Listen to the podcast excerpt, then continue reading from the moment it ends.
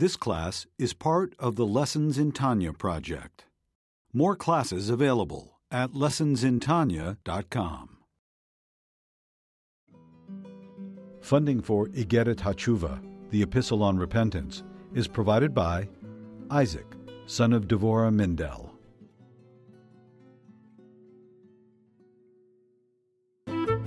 Lessons in Tanya. The Tanya of Rabbi Schneur Zalman of Liadi, taught by Rabbi Ben Zion Krasniansky. Tanya's text elucidated by Rabbi Yosef Weinberg.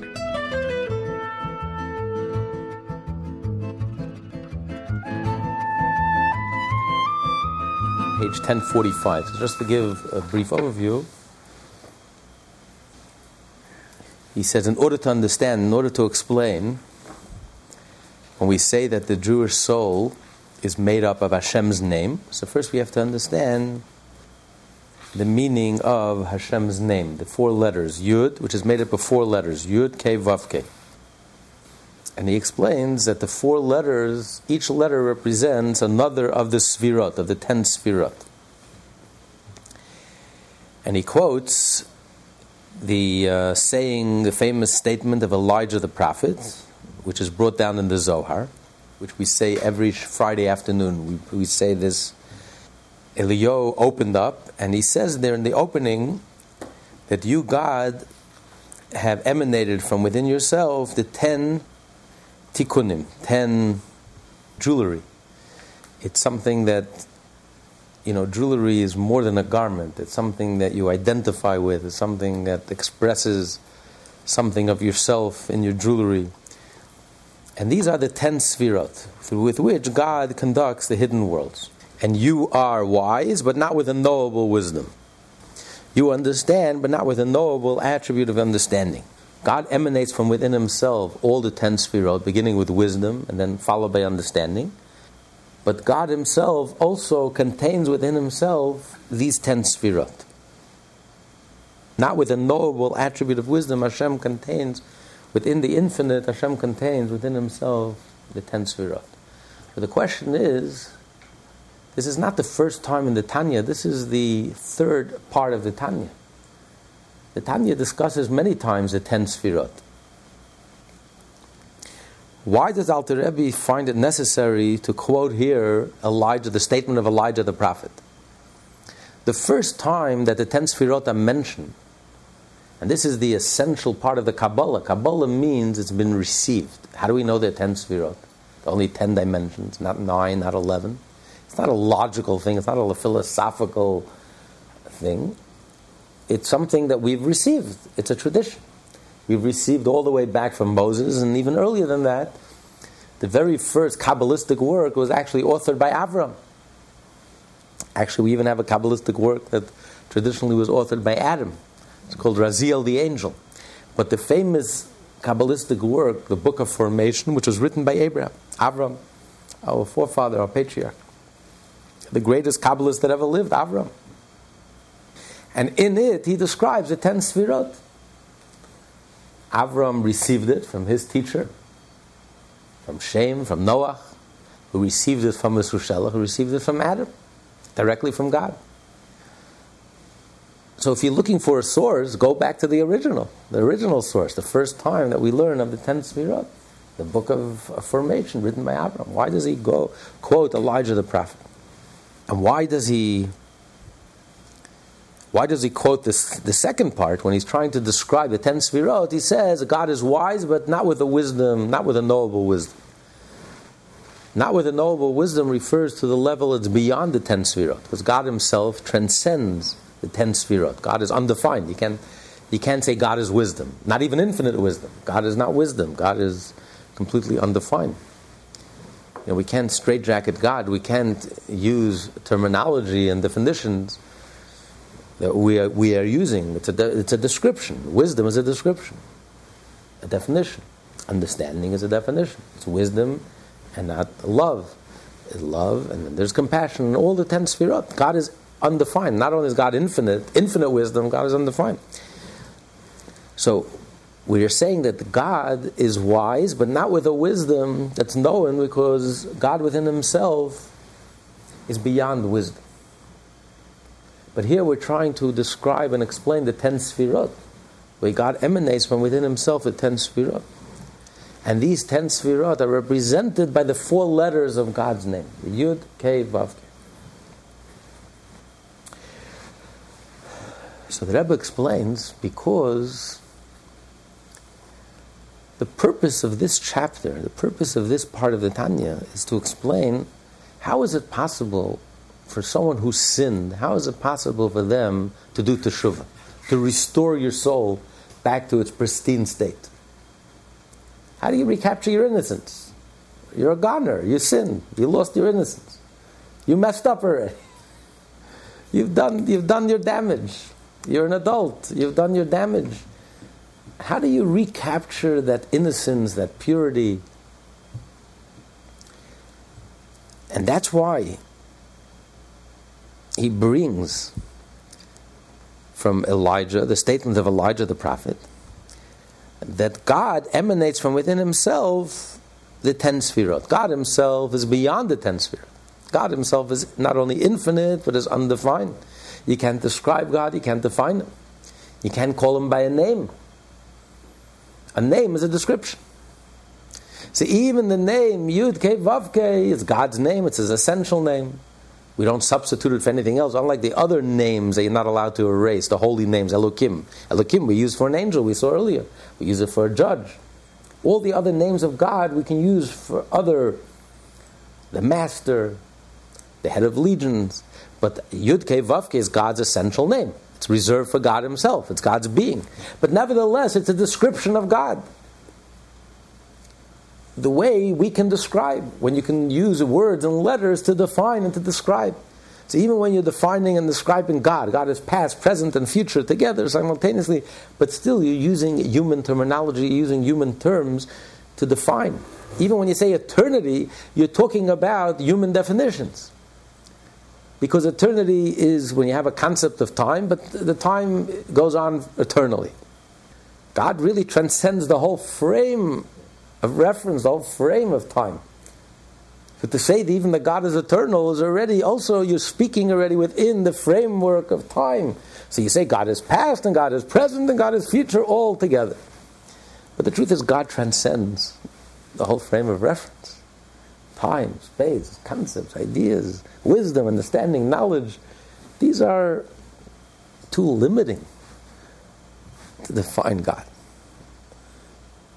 You know, we are limited because we are limited to our five senses and we are limited to time, space, concepts, ideas, words, numbers.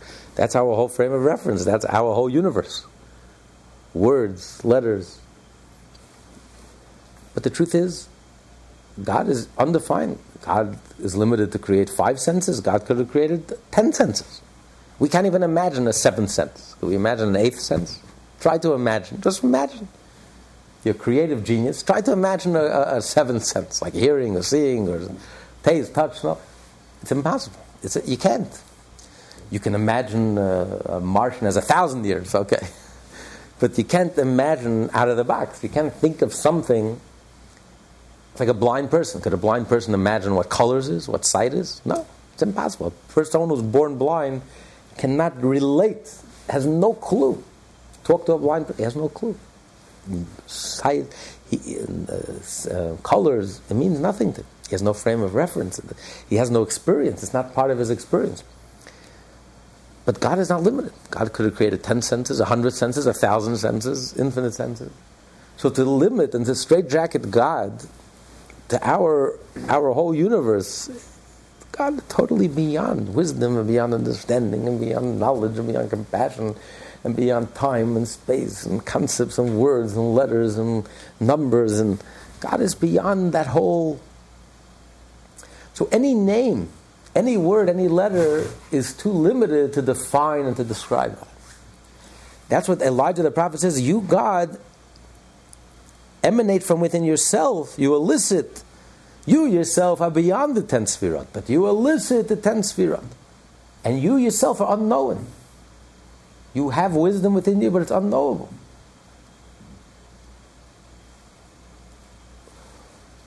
And therefore, that is why teshuvah is possible.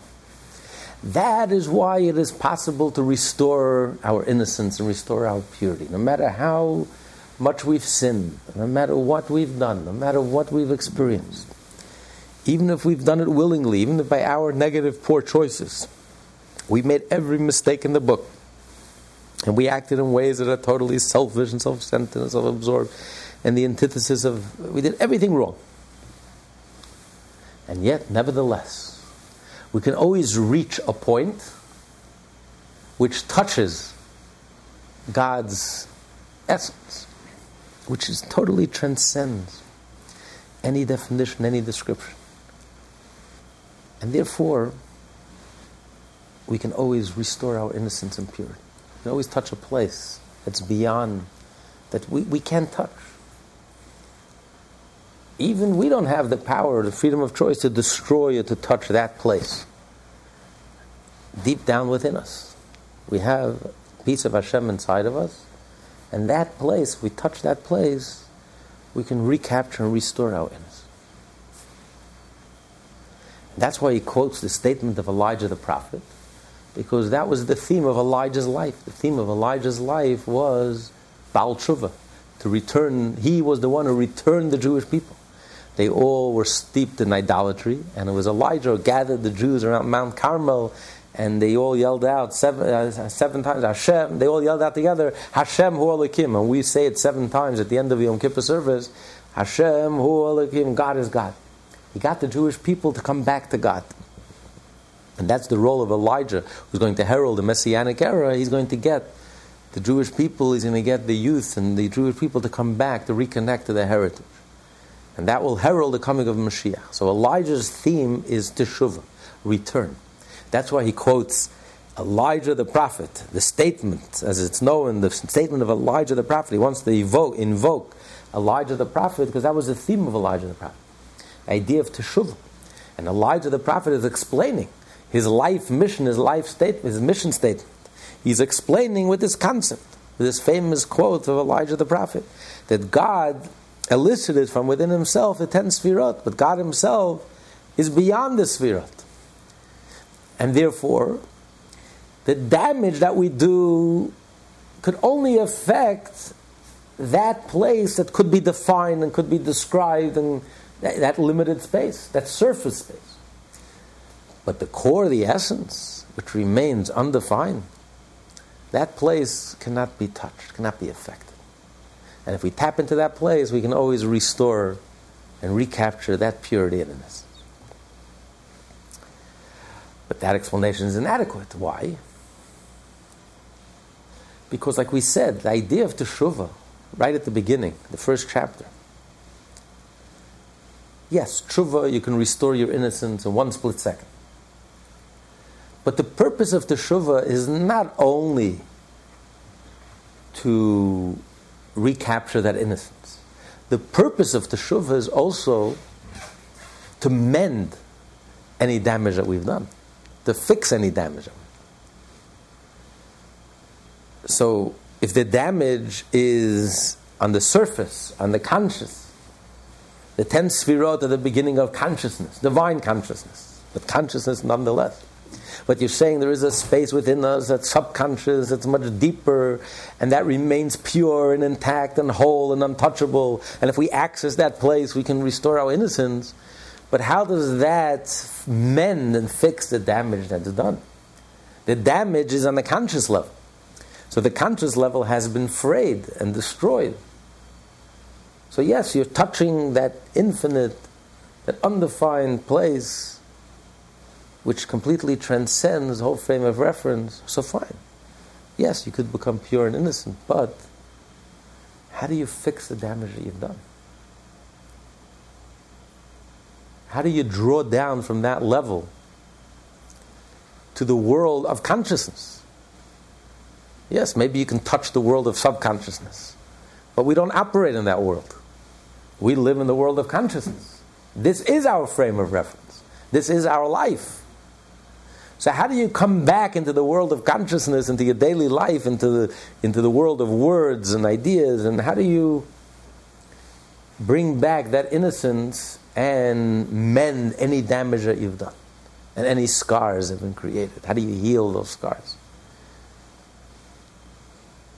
How do you bridge that infinite undefined with the, our conscious self? How do you bring that back into words, into the world of words? You talk about a world without words, a place without words, with are no words, which is indescribable, pure, pristine experience. How do you bring that back into the world of words? That's the world that we inhabit. That's our world. And that's where the damage was done. How do you bring back this purity? How do you restore that damage that was done? How do you heal that wound? And that's why he says that God contains within himself all these ten sefirot. But they're hidden, but they're there. And therefore, since God contains within himself all these ten sefirot, therefore we could bridge, we could make a connection between that undefined, that pure world and our world of consciousness. In other words, we can learn to use words in a new way. Words don't have to be something that's split off, that disconnects us, that's disconnected. Naturally, words are disconnected. And words contradict the pure experience, take us away from the pure experience. You know, you talk about something, you talk about something to death, and then you lose the whole, the whole richness of the experience. You know, sometimes you're, you're, you're, you just feel connected and everything is good until you start thinking about it. and, then, and then you ruin it. Don't think, experience, just enjoy it for the moment. You're, you're, in the zone, you're in the moment, just experience. But then you start analyzing and dissecting and start putting it into words and you kill the whole thing. Like some people, brilliant, they, they talk everything to death and you lose the whole, the whole energy, the whole enthusiasm, the whole excitement, the whole experience is gone. By the time they talk it to death, you've lost the whole experience. How do you bridge those two worlds? How do you live and operate in a world of communication, a world of words, in the world of thought, without losing that innocence, that purity, that pure experience? Is that even possible? It seems two, two opposites, a paradox. So that's what he says that God contains within himself these ten sefirot. So even God himself, who's infinite and undefined, contains within himself the ten sefirot. And obviously, when it's contained within God, it's a paradox, and there is no conflict. The words do not take away from the purity, from the experience. It's a different word. You know, most words remove us from the experience. But there are those, well, fortunate once in a while to, you hear words that sear into your soul, that leave an impression for a lifetime. You know, words that are so special you never forget the rest of your life. For example, will you marry me? You know, some words change you forever. These are not words, they're words and they're words. You know, most words are just words. And we're living in a, in a, a world of uh, verbal inflation. words have grown exponentially, and the more words, the less light and the less illumination and the more darkness. It just, just buries, everything is buried in, you know, an excessive verbiosity. But then you have words that penetrate, that pierce, that illuminate, that elevate, that soar, that touches you deeply, that sing in your soul, poetry, words that are special. So that combination is possible. And that's the ideal of tshuva. The ultimate level of tshuva is not just to briefly touch and experience a place which is pure and pristine, but ultimately the purpose of teshuva, as we learn in chapter one, the ultimate teshuva is to bring that back into your daily life, to integrate that into your daily life, in our conscious life. We operate on this plane. We operate on this is our frame of reference. We live with words. We live with ideas. This is our world, our consciousness. This is the ten sefirot. This is our whole frame of reference. This is the world that we inhabit. So if it's just about touching the infinite, that's such an otherworldly, out there experience. And even if you touch it for a brief moment, but that doesn't help you mend, restore, integrate, bring it back into your daily life. So he says that God contains within himself the ten sefirot. But the way the ten sefirot are contained within God, they're not known. Without a noble, but not with a noble attribute of wisdom. It's a different type of wisdom. It's a different type of words. These are words that don't take away from the experience. These are words that flow from the experience, that, that, that, that emerge with the experience, that just amplify, enhance, bring out the experience without losing that purity, that innocence. So therefore, teshuvah is possible. And that's why he says on the top of page 1043 that all the 10 sfirot are included and represented in the name of Hashem. Included and represented. There's a difference. Included means when the word contains a clear definition, a clear meaning.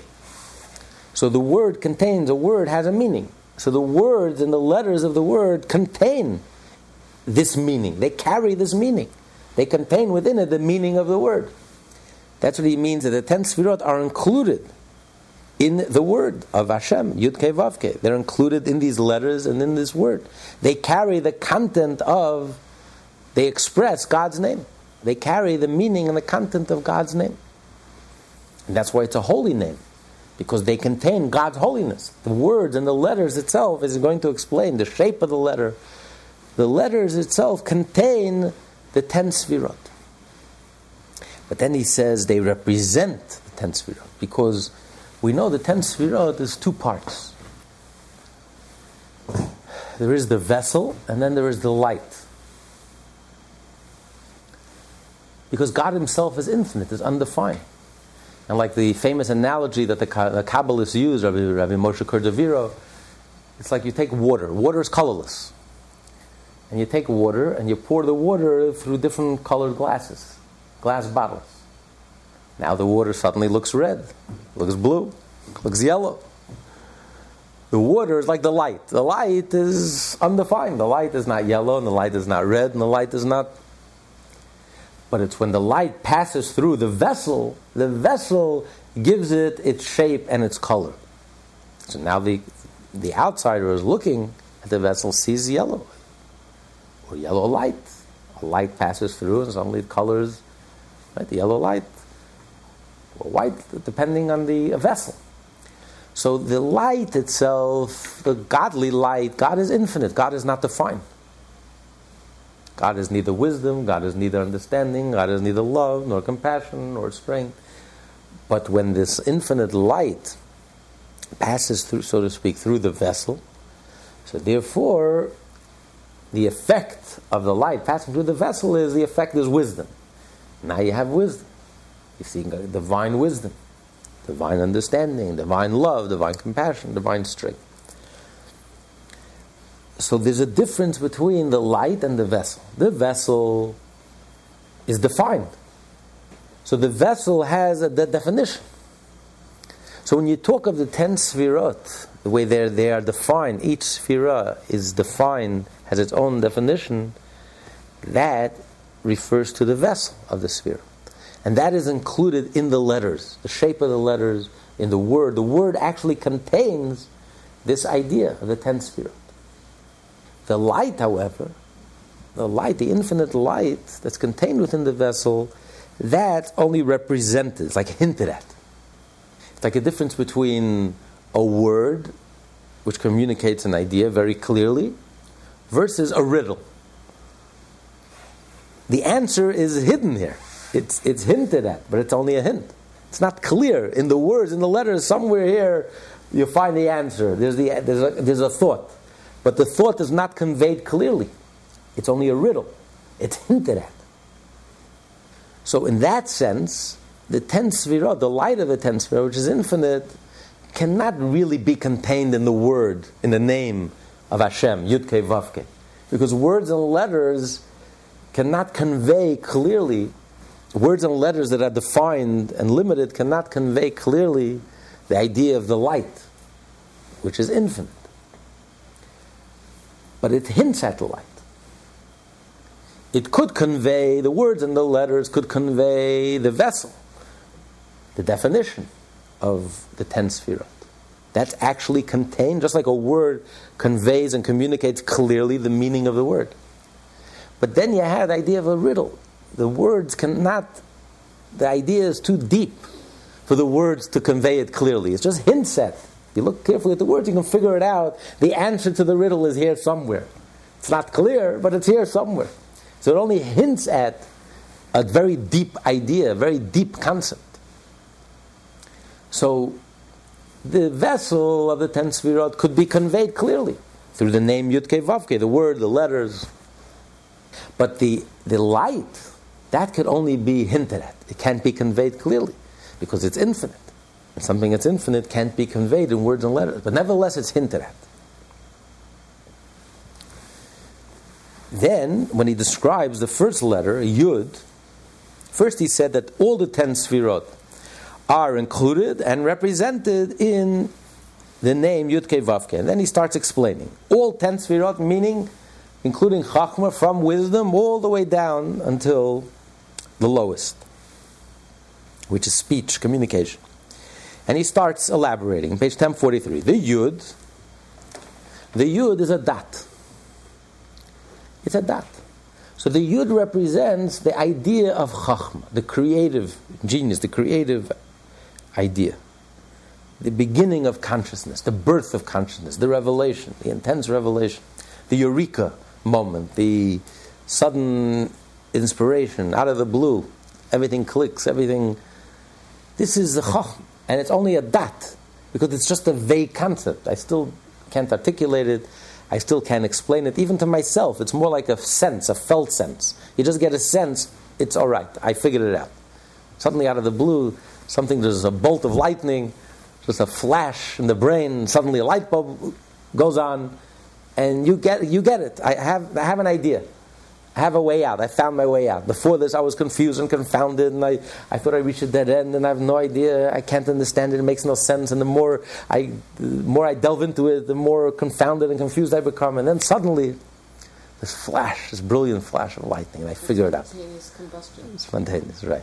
And that's the creative genius. The creative genius is that the person who has a window to the soul, a window to the subconscious, and gets communications, flashes uh, IMs from your, from your subconscious suddenly out of the blue.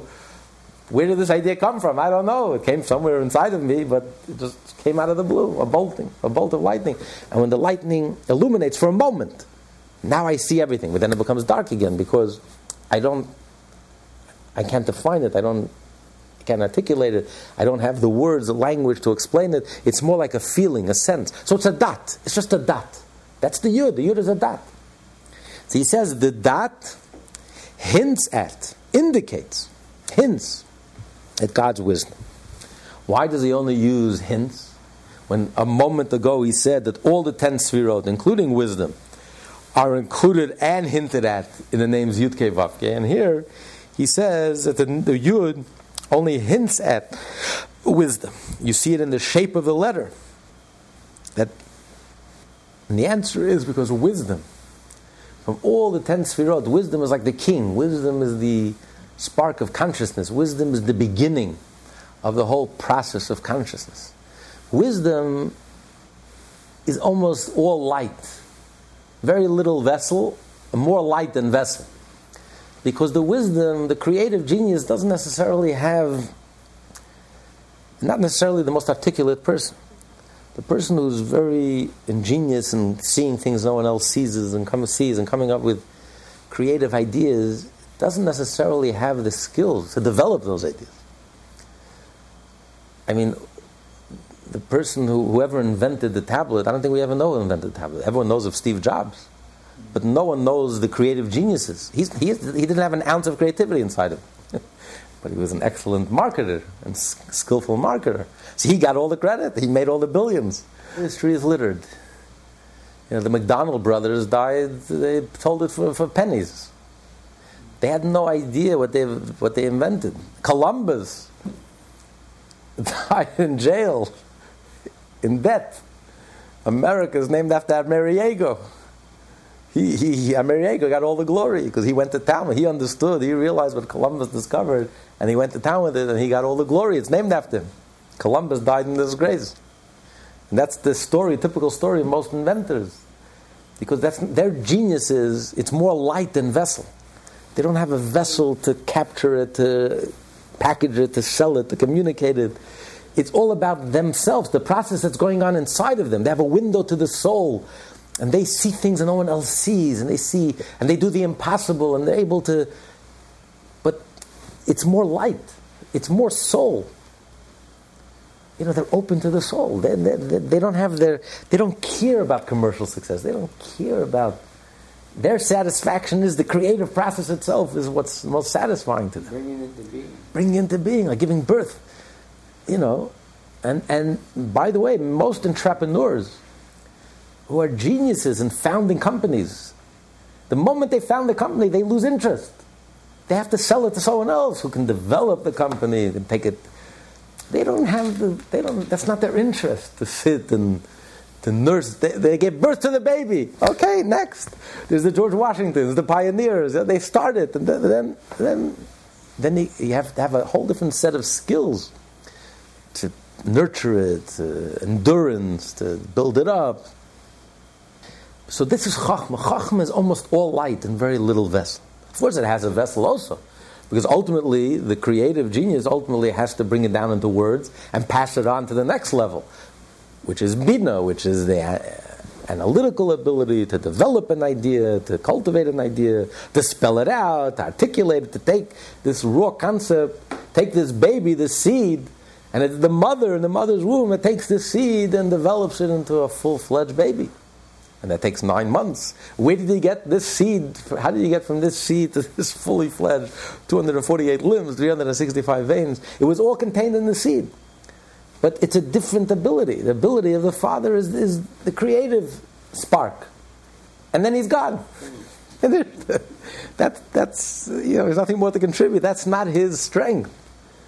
It's a whole different set of skills. The, the, uh, the analytical person maybe doesn't have one ounce of creativity in him. But, he, but give him an idea, oh, and he can take this idea and, and it becomes explosive and it expands and it grows. And that's like the hay. That's what he described. The hay is broad, breadth, the line on top. And then when you develop it and it, grows, and then you also have the lines going down, he has the ability to convey it, he has the ability to pass it on, he can explain it, he can articulate it, he can take the architect's idea and then start building a structure. Where there's an entrance, and there's a foyer, and there's a ground floor, and a second floor, and third floor, and there's rooms and compartments. Everything is organized. And from that one idea, one piece of paper, suddenly you have a huge mansion. That's the ability, that's the engineering ability of the, of the, uh, of the builder. That's, that's Bina, that's the next level. So that's more vessel than light. But Chachma is more light than vessel. It also has a vessel. There are also words and letters there, but primarily, predominantly, it's light.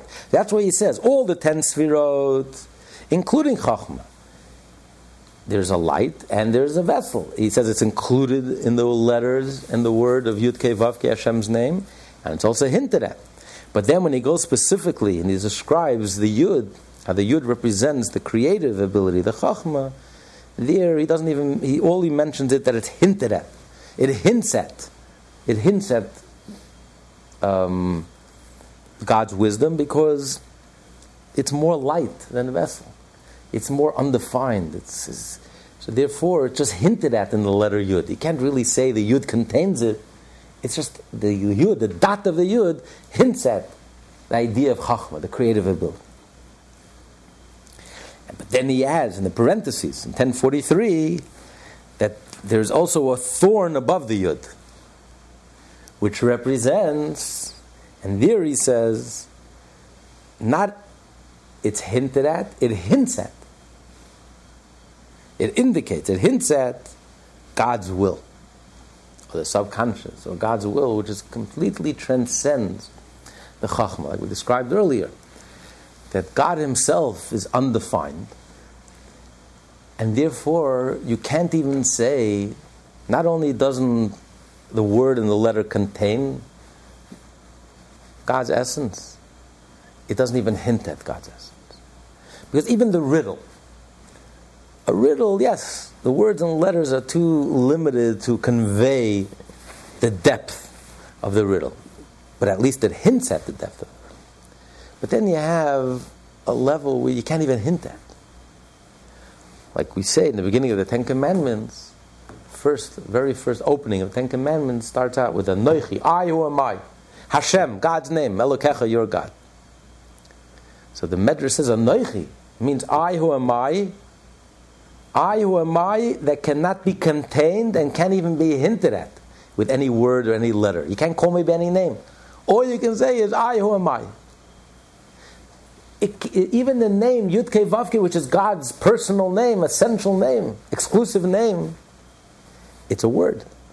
It's a letter. It, they're letters. It's a word. It describes. It's a description. It's a definition. God is undescribable. God is beyond definition. There is no name. There is no name. Ultimately, Anoichi, I or I. Not that the word Anoichi contains God. God can't be contained in any word.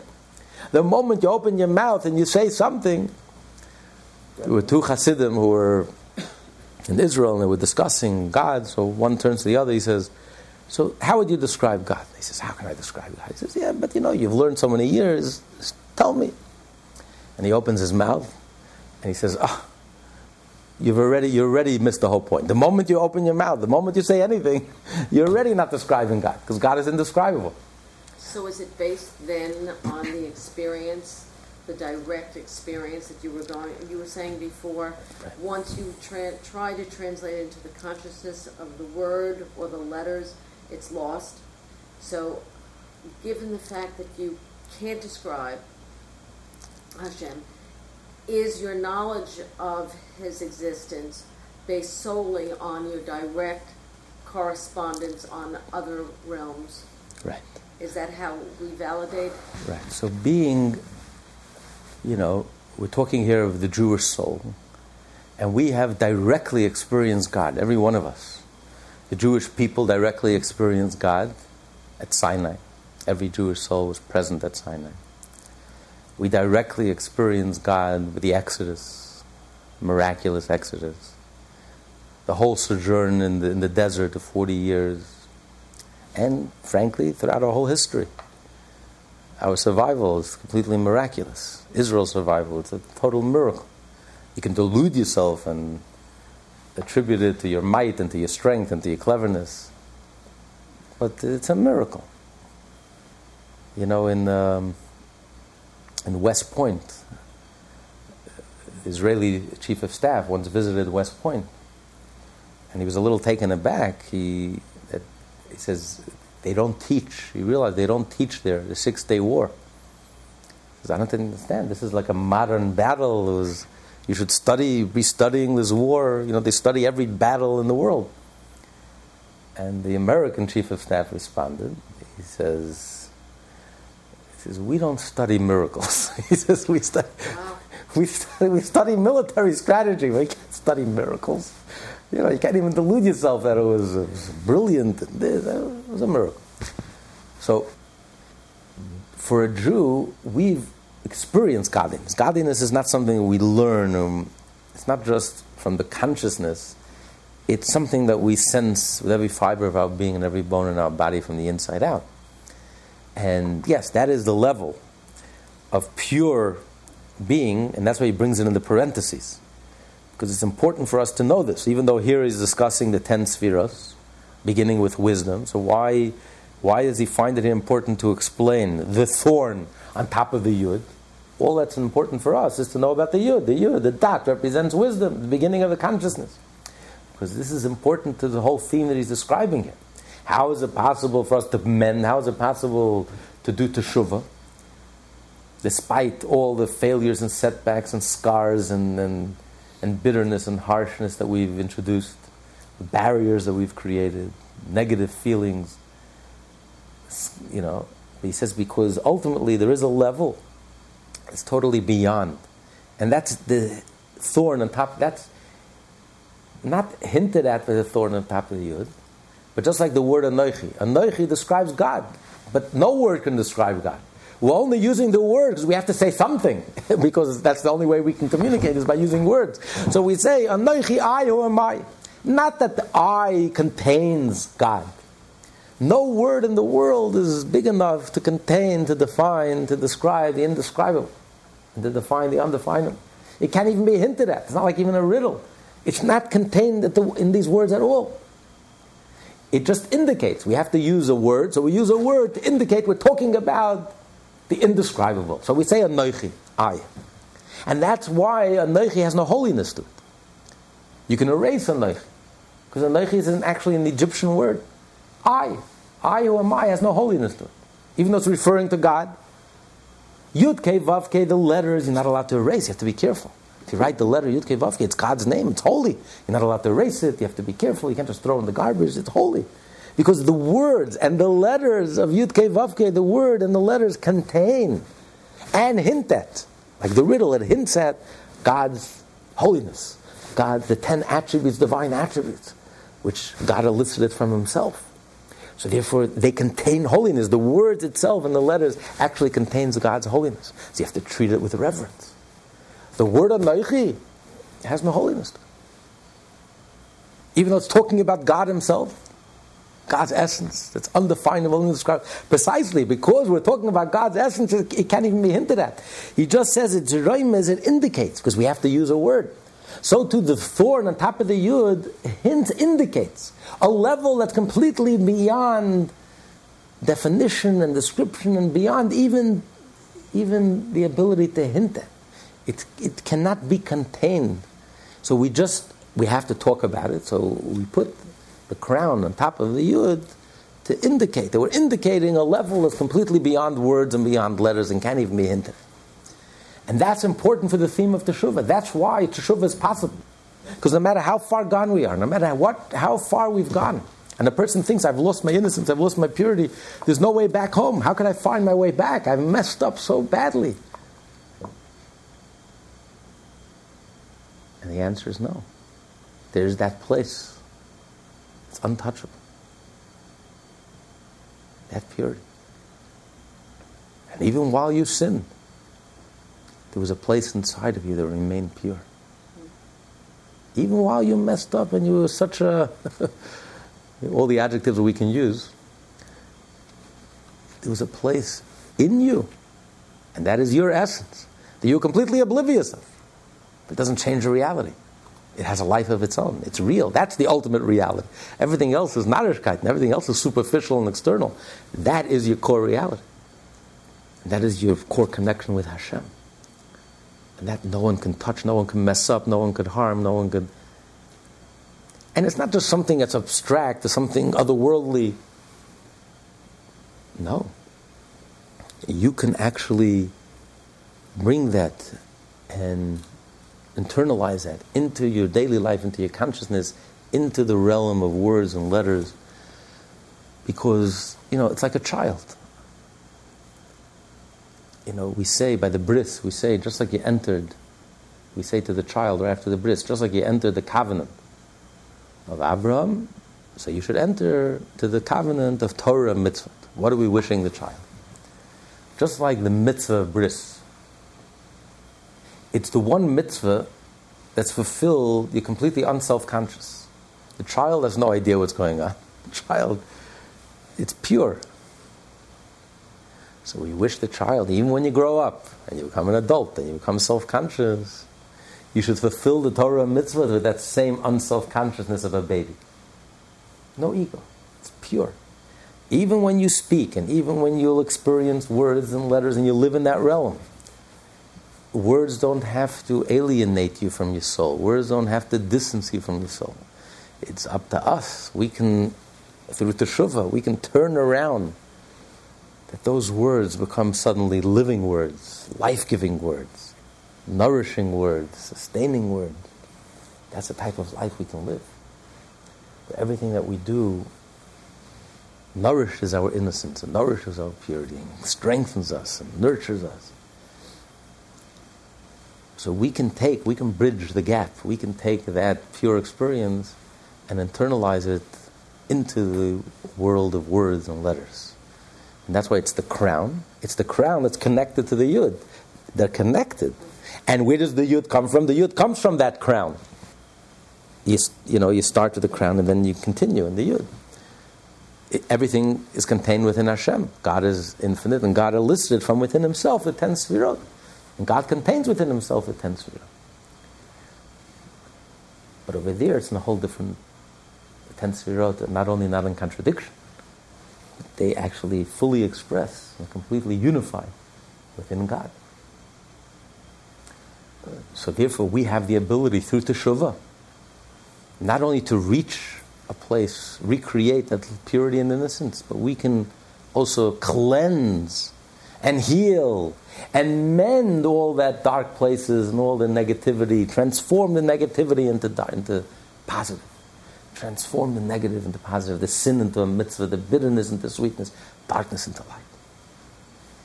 You can take words and letters and contents and totally turn it around and make it entirely something new, something different. Take that negative experience and turn it into something totally positive. This is the power of the teshuvah, and this is what Elijah the prophet, this was the theme of his life. And that's why he, his statement explains his whole life, explains the whole theme of his life, teshuvah, why teshuvah is possible. Because you, God, who is infinite and undefined, elicited from within you the ten sefirot. And the ten sefirot, the way they are within you, are completely unknown. So therefore, we also have the ability to tap into that and to draw it down, and therefore to completely transform our lives, to make it wholesome, deal with all the negativity and make it good, and restore our health, spiritual health, and restore our wholesomeness, and transform the negativity into positive. And then he continues, the Vav. So we have the Yud, which is the Dat, which is the creative idea. Then you have the Hey, which is the Bina, the understanding, the analysis, the analytical mind, articulate, the engineering of this concept. And then you have the Vav. Again, that's the Hebrew language. The language, the word itself, the letter itself, the shape of the letter conveys the actual meaning, the content of what it represents. The Vav represents the six emotional attributes. A, the Vav represents drawing down. When a person has an idea, has a concept, then you, because you're driven by your love, beginning with the first emotion, which is love, and ending with the sixth emotion, which is chemistry, connection. When you feel a chemistry, you feel a connection with someone. So you want to give them. That's the motivation, the drive to take this idea and to share. A person could have rich ideas and be rich with experience and ideas, but if you have no emotional connection, you have no motivation to share it with anyone because I don't care. I don't care about you. But when you care about someone, then you, you have that connection that draws you out. That draws you down like the vav that goes down a straight line. It draws you out and it draws you down to take all that inner richness and to communicate it and to share it. And also you have vav, six emotional attributes, from love till connection. And then comes the hay. The hay, that's where we left off last week. Page 1045, in the middle of the page. The hay, that represents God's speech, the actual speech and communication. And communication is king, that's why it's called royalty. Because a king is royalty. A king is all about speech. Speech on one hand, represents the receiving speech is just a vehicle. The speech contains the feeling, the idea. Speech is nothing of its own. Speech is just a vehicle. The words contain the way you communicate an idea. You need words to communicate, to capture an idea, to capture a feeling, to be able to convey it, to communicate it, to share it. You have to have words. Without words, the other person doesn't know what you're feeling, doesn't know what you're thinking. And words are not about yourself. Words are entirely about the other person, getting into the other person's brain. Communication is when you're able to communicate to the other person. You have to know where the other person is at and have to communicate to them. That's communication. You have to be brutally honest with yourself, remove yourself from the picture, and really focus on the other person. You don't need communication for yourself. Emotions, even though they're in relation with the other person, I love the other person, but they are characterizations of yourself. They define you. I love this other person. I'm repulsed by this person. It's all me in my relationship to the other person, how the other person characterizes me and shapes me and defines me. But emotions, I can sit alone and have emotions in relation to the other person. I love the other person, I hate the other person. So it's, it's a, it's a self characterization. Speech is all about the other person. If you're alone, you don't need speech. If you're alone, your heart can ache in pain. I'm lonely, I ache in pain companionship. So, yes, it's my relationship to the outside world, to the other, but it's my relationship to the other. Speech without the other person, if you're Robinson Crusoe, there's no speech. You're all alone. There's no need for speech. Speech doesn't exist. But who needs speech? Who are you going to talk to yourself? I mean, there's no speech begins with the other person. When there's another person, then I need speech to communicate to the other person. So it's not about me. It's about the other person. And the ultimate communicator is king. Who is king? King is the communicator. The one who has the ability to communicate is king. The one who has the ability to receive all the wisdom, you know, all the treasured wisdom, stored wisdom of his ancestors that comes before him.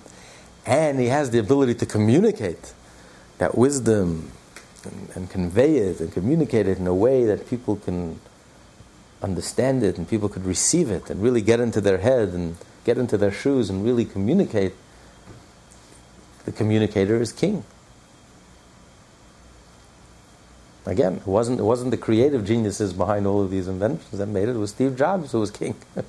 you know, the one who communicated it, who had the ability to make products that people wanted. Everyone else makes genius products, but nobody wants it because they're not listening to the customer and they're not, not paying attention to the customer. And, you know, his whole life was the customer. Give the customer what he wants. Don't give him something that he ought to want, he should want. He doesn't. Have, you have to communicate to the other person, to the customer, where he is. The customer is always right. It's a whole different skill. It's a whole different set of skills. Totally remove yourself from the picture and really put yourself in the other person's shoes. Very few people have that ability. Whoever has that ability is king. The prophets, though, they when they communicated, it wasn't them, it wasn't their their words. It was Hashem's, right? But Hashem was communicating through them. It was a communication. Hashem was communicating through them. So he says this is also hinted at in the letter. Just like we learned, the wisdom is hinted at the letter Yud, it's a dot. Bina, the engineering of the idea is represented in the letter Hey, the shape of the Hey, the first Hey.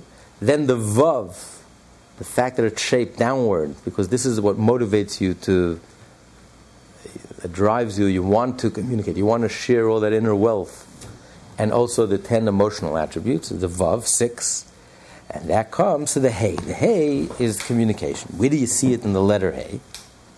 That's where we left off last week. Page 1045, the second paragraph from the bottom. This attribute of sovereignty. This attribute of sovereignty is contained and represented in the final Hey of the Tetragrammaton in the following manner.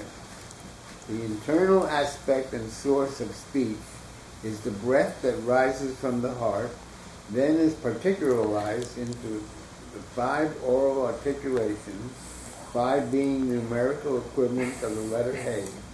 One of these produces the bracket of letters Aleph, K, K, and Ayin from the throat. Another produces the bracket of letters Beit, Vav, Mem, and pi from the lips, and so on. How do we speak? How, how do we form words, letters? So first you have you have the breath from the lungs. You have the breath, and when the breath makes its way through the mouth, and how you shape your mouth it forms different letters. Basically, all the 22 letters are divided into five families, five categories of words. For example, the, um, the aleph, the ches, the hey, and the ayin all come from the throat, where the, the sound, the, the, the ear, um, The ear comes out of the throat and it produces the aleph, the ches, the hey, the ayin. The bays, when you say bays, try saying b, b. You see, your lips, your lips are touching. Vav, your lips are touching. Mem, right? Mem. Uh, pay. So these are the, all the family, family of letters are produced by the same movements of the, the lips coming together.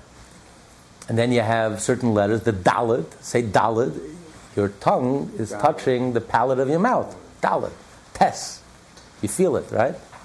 It's amazing. We can go through our whole life and not even realize what we do when we speak. it's an amazing thing about speech.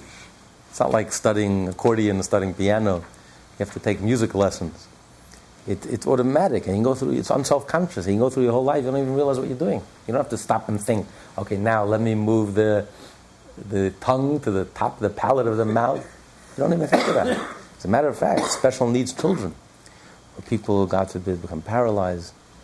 You have to train someone who can't speak naturally to train them how to speak. I mean, violin is nothing in comparison. To learn how to, to play violin, how complex it is to learn how to speak. And yet we all do it automatically. We don't even think about it. Because it, it's not mechanical. It's, that's the proof that we have a soul. It's unself-conscious. The soul has words and the soul wants to speak. And automatically the body speaks. You're not even conscious. You don't even think about what you're doing. You just do it automatically. Just like everything else that the body does, like digesting and breathing, and the body regulates, and, and the whole the wonder, 100 trillion cells are working masterfully together you know, of course, it's totally beyond the rational consciousness. Anyone who says that reality is just rational consciousness and doesn't believe that there's something that's totally beyond the rational, just look at yourself. 99.9% of what, what, how 100 trillion cells manage and organize themselves is completely unself conscious, is completely miraculous, totally beyond you know, it's, it's beyond, uh, you know, it's off the charts. We How is it even possible? We have nothing to do with it. We have nothing to do with it. So why is a baby not given the ability ah. to speak? Ah. Because something pretty miraculous. My uh, niece taught the baby sign language. A year and a half old. She doesn't physically have the ability to speak. We're at the planetarium. She's signing the word stars at one and a half. So we know now from this whole story that the ability to communicate or, or the desire to communicate is there and the recognition is there, but how do they explain, you know, how is it explained that? Exactly. Children could be very smart and yet they don't have words yet. Because that just proves words come from a much deeper place. Words don't come from the conscious mind. Words come from the subconscious mind. So they have to develop. They have to develop when the soul is ready, then they start speaking. And you know, it's like it's like so it's not just because here you see they're very smart, they're very precocious, obviously, and yet they can't speak. They don't have that ability. So the ability to speak doesn't come from the conscious mind. It's not something. It's not, not like learning piano, learning learning to play violin. It's not a conscious effort. It's when the soul is ready. It's like, like it's like the ability to have children. Children have the ability to have children. Don't have the ability to have children. When you reach maturity, you reach puberty. The beard starts growing. When you reach puberty, that's when the body. That's when your soul is ready, and your soul reveals its ability to, to give to give birth. Um, you can have children who are more brilliant than, than, than, than some 90 year olds, but they're not mature. They don't have that ability. The soul isn't developed yet. It hasn't yet, it's not ready yet. So, too, the soul is not ready yet to speak. When the soul is ready to speak, then speech enters our life and it's completely unself conscious. But each kid develops, each kid speaks at a different different time. time. Yeah, but everyone, whenever their soul is ready, and you know, you can't, you can't, you can't force it. You can't push it children could be very smart. You see they're smart, and yet they, they just don't have the ability to speak yet. So speech comes from the self Speech is a soulful activity. It's the proof that we have a soul. If you're honest and objective about it, it's the proof that we're not just mechanics, we're not just machines. You know, our whole consciousness is a little overrated. It's like the part that we're in control of is like the tip of the tip of the tip of the iceberg. Zero, 1.1% of our whole organism we're in charge of. And we have the habri to think that we're in charge and we're in control. We're in charge of nothing, we're in control of nothing, we're in control of even less. you know, we don't decide when to be born, we don't decide which parents to be born, we don't decide which circumstance we're going to be born into, which century to be born into. All those things, you know, it's overrated what we think we're in control and we're in charge. You're in charge of nothing and you're in control of even less. The only thing you are in control of is to be a mensch, not to be a mensch. And that's the one thing we have no time to do because I'm so busy controlling everything I'm not in control of that, that I have no time to find time to study a little Torah, to find time to pray a little, to do a mitzvah, to connect with Hashem, to think about my purpose in life, why am I here, fulfill my mission in life, otherwise my whole life is a waste. That I have no time for. Keep Shabbos, but one thing in my life that I have control over, that I have no time for. The areas of my life that I have zero control over, how much money I'm going to make, how much is that, we, we spend all our time. It's, it's an upside down world. But the more we understand today, the more we realize how infinitely complex the body is 100 trillion cells. I mean, my God, who, you know, anyone who can think that any of this is just, just accident, haphazard, just happened, and we take ourselves so seriously, me, myself, and I, and ego, and arrogance. I mean, it's, it's just, it's silly. It's childish. It's insane. It's pure insanity. It's blind faith. Not to believe in God is blind faith. I mean, it, it, it's irrational. It's, it's absurd. So the sound, the breath comes, and it's the different shapes, the way we move our lips, and the way we move our tongue, and the way the the, the breath um, goes against our, our throat, creates these different letters. So all the letters, the inner the inner part of words and letters are the breath. But what gives it the shape? It's the five different families of words that gives, gives it the different shape. The lips, the tongue touching the palate of the mouth, the throat. That's the Hey. The Hey represents the five different different ways in which the breath goes up against and gives it the, the particular shape of the letters. That's the Hey. The Hey represents the five different, like you just read. And then, and, and also another explanation on top of page 1046. At any rate, the internal aspect of speech is breath. In particular, the enunciation of the letter Hey is solely unvocalized breath as in the phrase, a light letter without substance. Emanating as it does solely from the breath, it alludes to the level of malkut and speech whose internal aspect is breath. The Hey also represents breath, because Hey is like ha. When you breathe, you breathe in, and then you breathe out. Ha. So breath is represented by Hey. Hey is like a breath. It's the closest letter. It's just like a breath. It has no mamashus. It has no very little shape, very little definition. It's just, it's almost pure breath. Ha, ha. Ha is, you're expelling your breath. Ha. So the breath is behind all the letters. All the letters, no matter how you shape it, whether you move your lips together or your, your tongue touches the palate of your mouth or through your throat, but all the letters are breath, but the breath goes through the different movements of your mouth to give it the different sounds. But what's behind all these sounds is the same breath. That's the Hey. The Hey represents the breath. So the Hey represents the breath. The Hey represents the five different ways of breaking down, five different categories of families of breaking down the different sounds made by different movements of your lips, of your mouth, of your tongue, of your throat. So that's all represented in the letter Hey. So the letter Hey represents speech, communication. So you, here you see the beauty of the Hebrew language. It's the holy language, Lashon HaKodesh. It's God's language. It's the language with which God creates the world. How precise it is. The letters, the shape of the letters, actually represents the name that it's called and represents the actual thing that, it, that, that, that's named. There's an inner connection. Just like here, Yud Ke there's an inner connection between the letters and the ten sfirot, God's divine emanations.